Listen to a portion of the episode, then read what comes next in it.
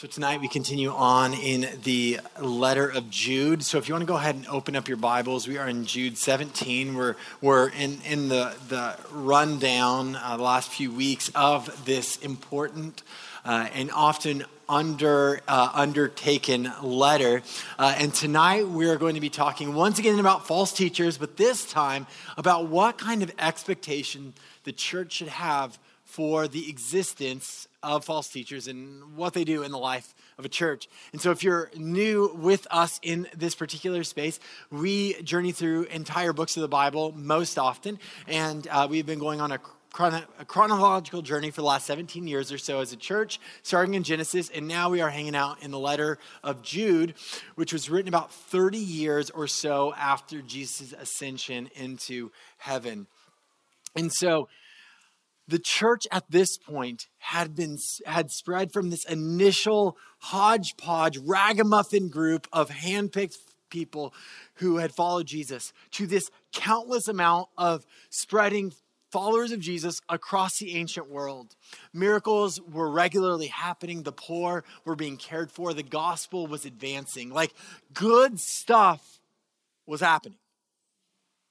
And if you read the Gospels, that's kind of what you should expect. Jesus said, the kingdom is, is coming. Like the kingdom has arrived. Like the movement has started. And so you should expect at the moment that Jesus dies and defeats sin and death on the cross, that in that moment the serpent has been defanged. Satan has lost the decisive battle. And so the expectation is like, yes, Jesus wins. And yet, evil and brokenness continue to affect the world. Which was never which was extremely obvious as these diversity of churches throughout the ancient world began to be infiltrated by individuals who are oftentimes called false prophets or false teachers. They would infiltrate the life of local churches. Now, when I say false teachers, I don't mean people with just differing viewpoints and uh, slightly nuances on belief. Uh, these are individuals who, how Jude refers to them, had snuck into the life of the church. And they have begun spreading a number of toxic things in the midst of the community gossip, unbiblical ethics, stoking fear, causing divisions. And when you're talking about their belief systems, their beliefs, it wasn't just that they had slightly different perspectives, it's actually that they were proclaiming a different gospel. They might be invoking the name of Jesus, but what they mean by that is not the same thing. Their core beliefs were opposed to God and his ways, no matter how they tried to spin it to not sound that way. And see, because they snuck in, we know that it wasn't obvious to everyone that they were in and that they were false teachers. So if you or I were uh, in in this in one of these ancient churches that Jude is writing into, we might have been shocked to realize after some times that these individuals that we had had over in our homes that we had done life with for some level of time uh, that all of a sudden they are now causing deep division and chaos within the community and when I was processing it, here's the question I was thinking about. If Jesus was victorious, then I would probably be thinking, shouldn't this like not be happening? Right? Like, like if Jesus won over sin and death, then like, shouldn't all of this nonsense not be a thing? In fact, how is any of the sin and brokenness within our world, within the church, within our own hearts possible if Jesus defeated sin and death on the cross? Shouldn't we somehow expect better, more in light of the gospel?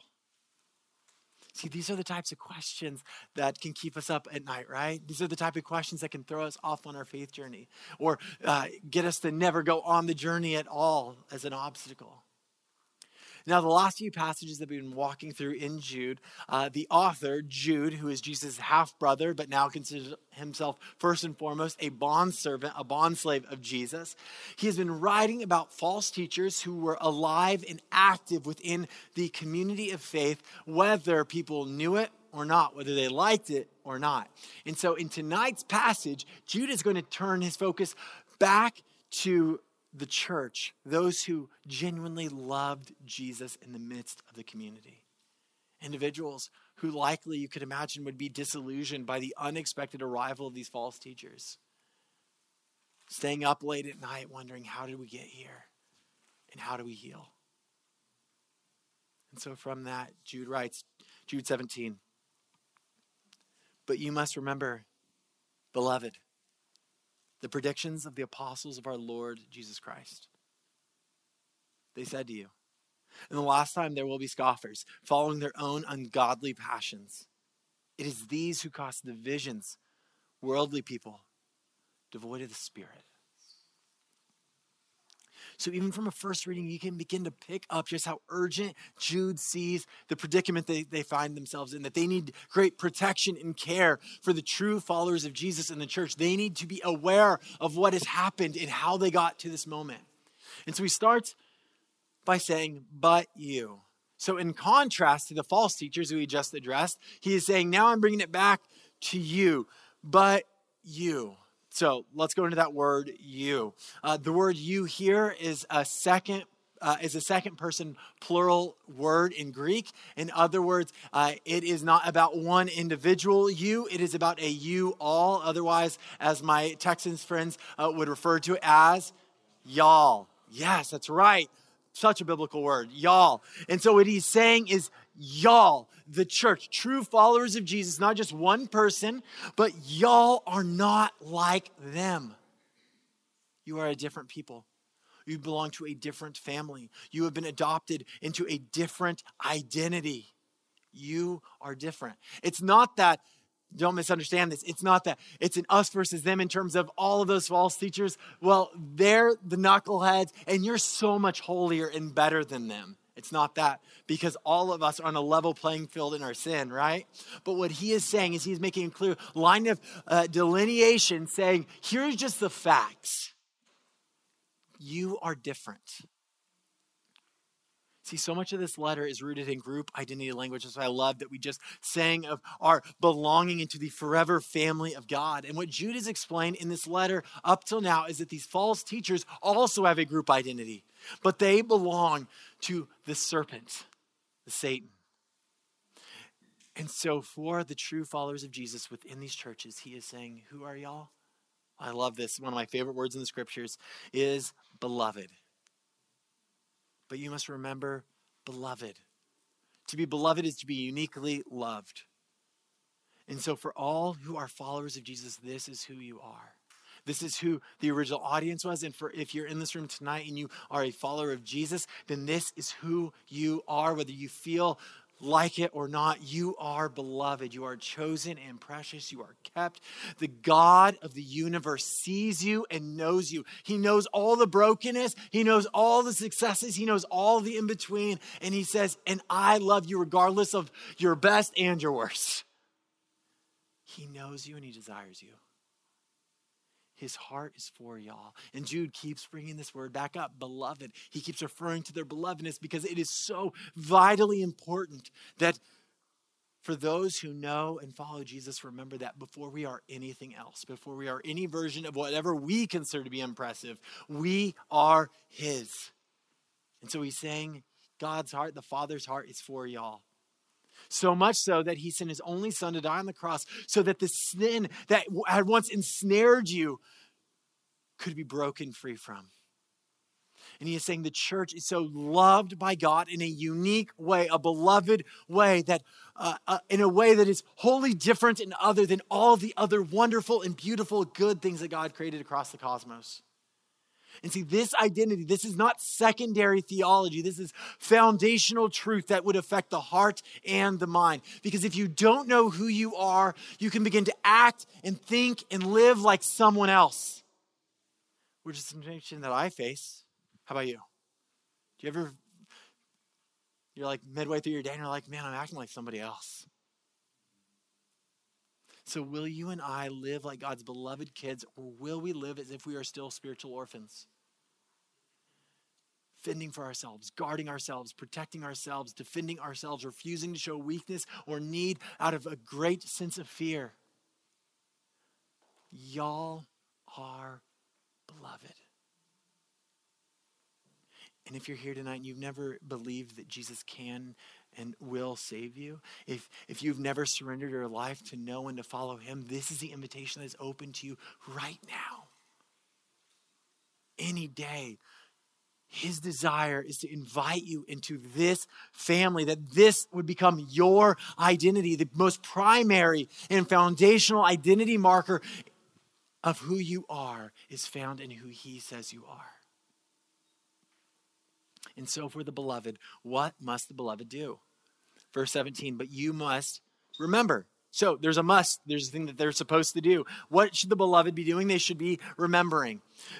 To remember is to bring back something to the forefront of your mind. It's something that had been like kind of sat into the recesses of your brain. And so you need to continue bringing it up back over and over and over again. In the scriptures, in fact, remembering is one of the most vital themes that we humans see over and over played out between the relationship between humanity and God.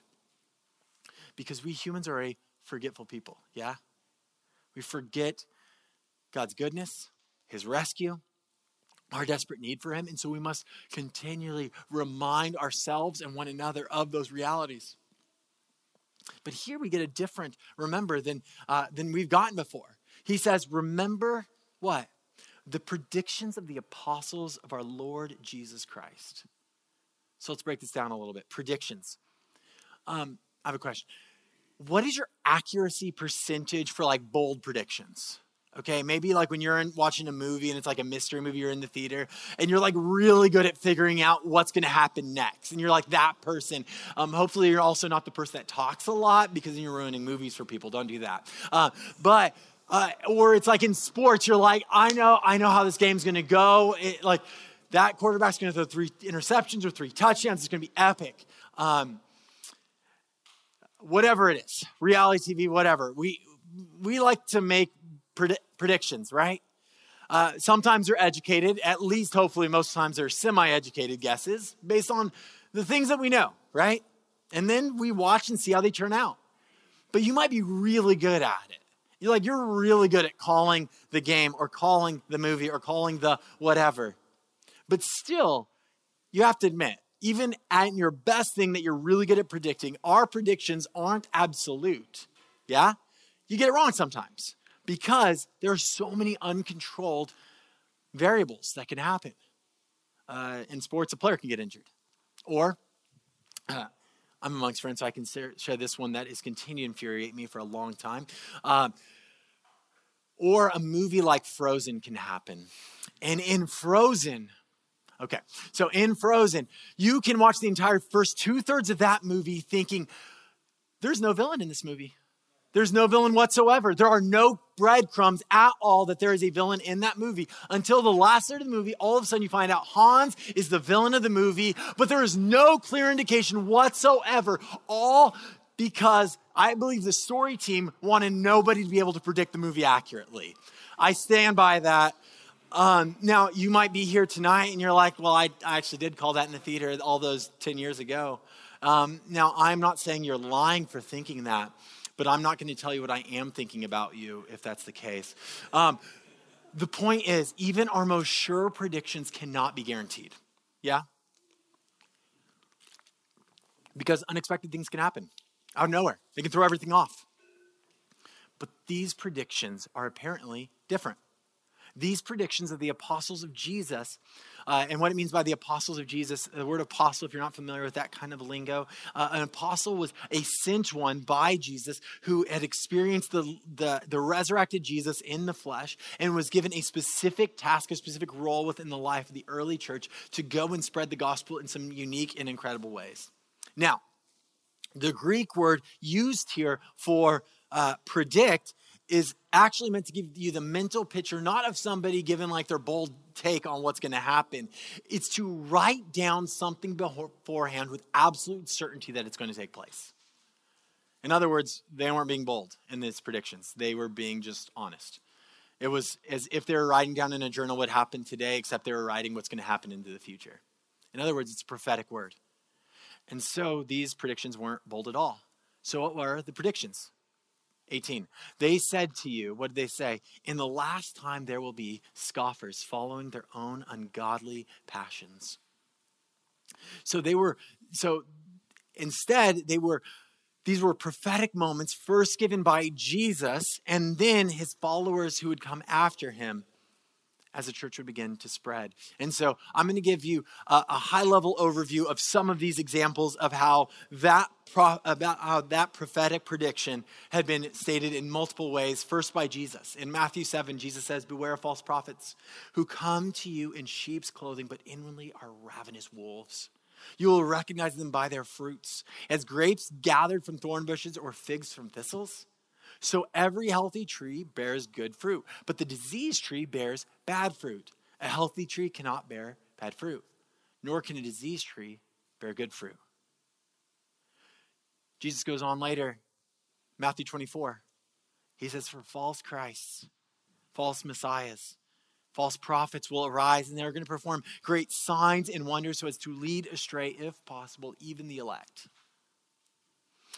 And so his apostles knew these words, and they spread these words. And the apostles began to riff on this themselves. In fact, going back up to Matthew 7, uh, Paul, when he is commissioning the new elders and overseers in the church of Ephesus in Acts chapter 20, here's what he says He says, Pay careful attention to yourselves and to all the flock in which the Holy Spirit has made you overseers to care for the church of God, which he, God, has obtained with his own blood. I know that after my departure, fierce wolves will come in amongst you, not sparing the flock. And from among your own selves will rise men speaking twisted things to draw away the disciples after them. John in First John would even say this Beloved, do not believe every spirit, but test the spirit to see whether they are from God. For many false prophets have gone out into the world. Peter, 2 Peter t- chapter 2, but false prophets also arose among the people, just as there will be false teachers amongst yourselves, who will secretly bring in destructive heresies, even denying the master who bought them, bringing upon themselves swift destruction. See in this theme, yeah? And so, first starting with Jesus, and then his apostles began to clarify a, some predictions about these false teachers. Some, you could say, expectations that these false teachers are going to become a reality within the life of the church. Not that we would want them, but that they would come. Now, in our Western context, um, we can easily feel like the world should be and can be wonderful and unstained. And, uh, and, I, and, and, we can know this most often when difficulties can so easily beco- become such massive disruptions in our lives. And so we treat disruption, we treat difficulties as if they are the outlier to the human experience. Like difficulty should be the exception, not the rule.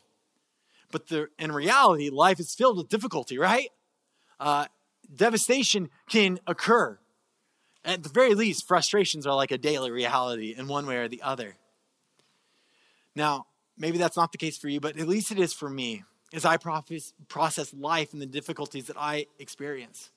The reality, though, is that life is filled with difficulties for all humans across the globe in an infinite number of ways. And followers of Jesus throughout the generations, especially in impoverished third and third world contexts and in persecuted contexts, are very aware of this reality that this world is not perfect. In fact, as we often refer to, it is planet death, where disruption and difficulty is par of the course that we shouldn't expect things to always turn out great, that we should expect that there are going to be difficulties ahead. And see, these followers of Jesus, they need to be reminded that it shouldn't shatter their expectations to find out that broken people, false teachers, have snuck in unannounced. Because Jesus and Paul and Peter, John, and, and many more had all warned them of these realities that broken people are going to bring brokenness into the biblical community that while we are an outpost for the kingdom of light, a planet of death is still out there. Now, the specific quotation is probably a mashup of phrases, most scholars believe, of various sayings of the apostles. Um, it's specifically, it's not a direct citation of anywhere that we can find in any letter. But there are some major themes in here that are played again and again and again. So let's look at this prophecy, uh, this, this bold prediction. They said to you in the last time, let's pause there in the last time. Now, when we hear that, what we might be reminded of is something that maybe at one point you heard about concepts of like being left behind, something about Nicolas Cage, uh, the Antichrist, the rapture, like that kind of language. Now, the, this phrase in the last time, it's actually an ancient Greek military term. It refers to a moment, it refers to all the moments after a decisive battle has occurred, but continual battles continue to happen afterward. In other words, the war has already been decided, but yet the enemy is not fully surrendered yet. So the, the enemy has no way of winning, but is still somehow putting up a fight. Now, sometimes Christians will speculate about when will the end times be or the last times, the, the end of days, uh, a number of different phrases to kind of signal that. But we actually know biblically the answer. Biblically, the answer to when are when is the end times, it was the moment Jesus rose from the grave and all time since. Paul, Jude, they all understood that they were living in the end times. Because the end times, the last times, are the moment after the decisive battle was won.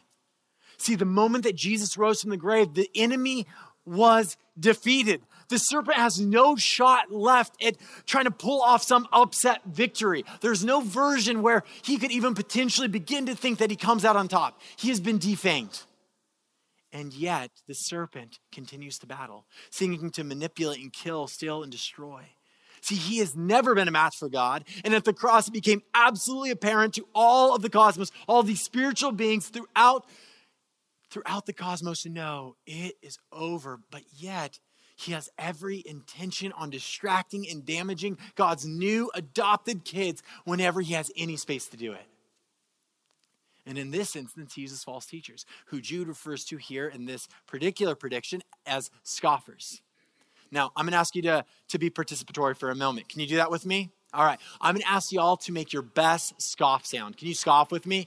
All right, scoff. Ready? Like, right? Some good scoffs. All right. So, scoffing. I'm sure that's the first time you all ever scoffed. That's why I wanted you to experience scoffing because you once had that friend who scoffed. Um, we, what, what are we doing when we're scoffing? We are dismissing. Scoffers are dismissive. You want to make it clear that this person or their ideas are not even worth consideration. That's why you scoff. That's why I scoffed at my parents a lot when I was a teenager, right? Like, you're like, ah, Danny. All right, these scoffers, what have they been scoffing about? They've been scoffing because they are following their own ungodly passions. They are scoffers at, they are scoffing at God's desires for humanities, for his commands and his purposes. And they have sold out to doing life in their own way. And so they're like looking at the scripture, they're like, they're scoffing. They have defined good and bad on their own terms, and they scoff the idea of submitting their lives to their creator. No. And so now in Jude 19, he gives it a little bit more color, a little bit more context to understand how we would be able to and how these believers would be able to figure out what are, how do you know the false teachers? It is these who cause divisions, worldly people devoid of the Spirit. And so we get a little bit more about their identity. How do you, how would we be able to uh, tell who these false teachers are in a lineup? They're divisive worldly people devoid of the Spirit. So they're going to be the ones who are most likely to stir the pot, pitting followers of Jesus against one another. They're worldly, meaning that they don't actually care about God or his desires. They have defined good and bad on their own terms in light of the culture around them rather than submitting their lives to this, to the words of God.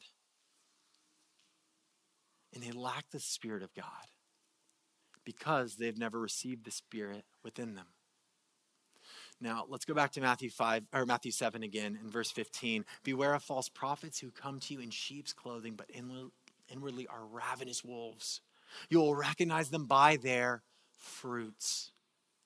Are grapes gathered from thorn bushes? Figs from thistles? So every healthy tree bears good fruit, but the diseased tree bears bad fruit. A healthy tree cannot bear bad fruit nor can a diseased tree bear good fruit. And so, what Jesus is saying is there is always a correlation between a tree and its fruit, a person and the fruit that they produce. You can tell if a tree is good if its fruit is good. And Paul ends up hyperlinking this kind of language in Galatians chapter 5 when he is writing to the church in Galatia, talking about what kind, if you're to look at a lineup of somebody who is filled with the Spirit of God, what should that look like? Well, but the fruit of the Spirit is love, joy, peace, patience, kindness, goodness, faithfulness, gentleness, self control. Against such thing, there is no law. It's not that every follower of Jesus is going to perfectly live that up. I know I don't.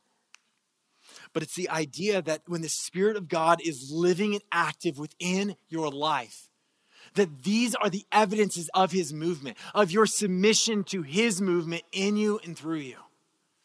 And see, these false teachers are void of all of that.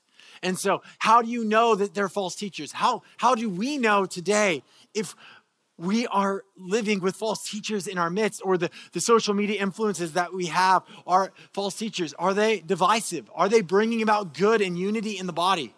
Are they worldly people? Are they more likely to teach things that are in alignment with pop culture or with the scriptures?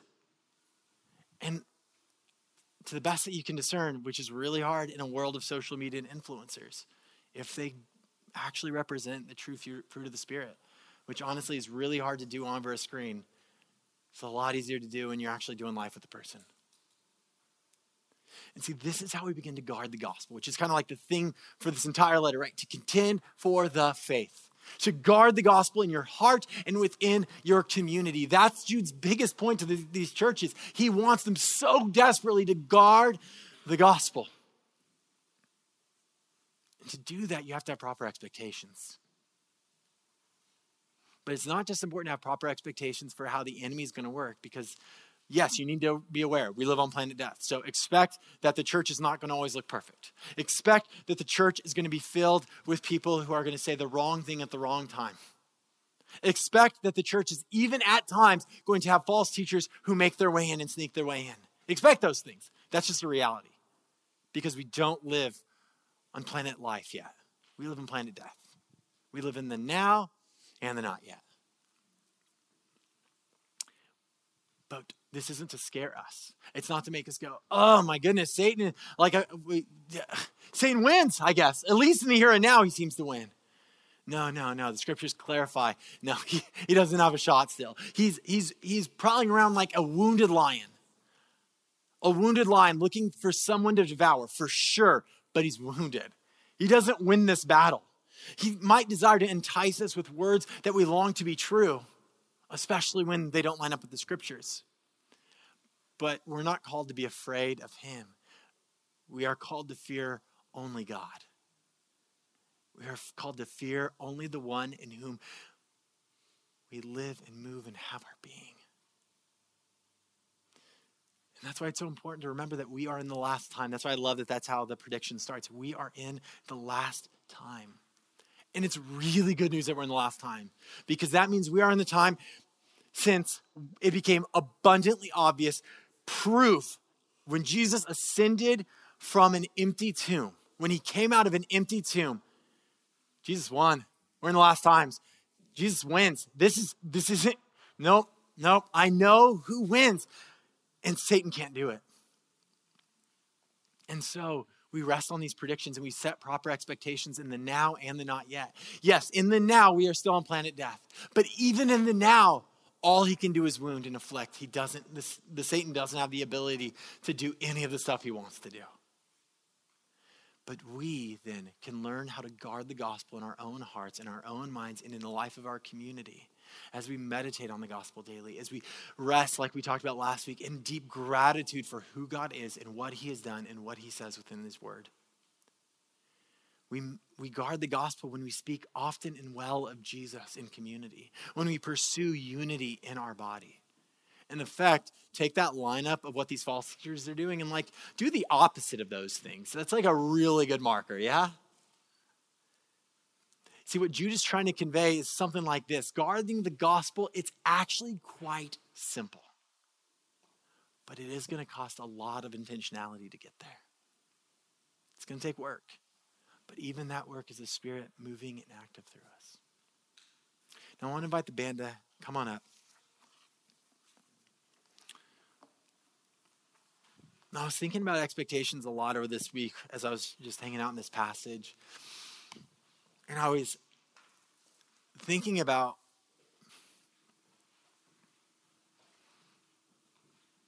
whenever I feel disillusioned, it is coming out of unmet expectations. But in the scriptures, we don't get expectations that we don't we don't get bad expectations. We actually get very honest and frank expectations, but that are um, more honest than we probably want them to be at times, but also more life giving and hopeful than we could ever dare imagine. And so I would love for us to just close our eyes right now and take a moment and whatever the Spirit has put on your heart, I just want to give you a moment to just bring that before the Lord. If you're here tonight and you don't know Jesus and, and something is changing within you even right now, I would encourage you to start talking to God right now.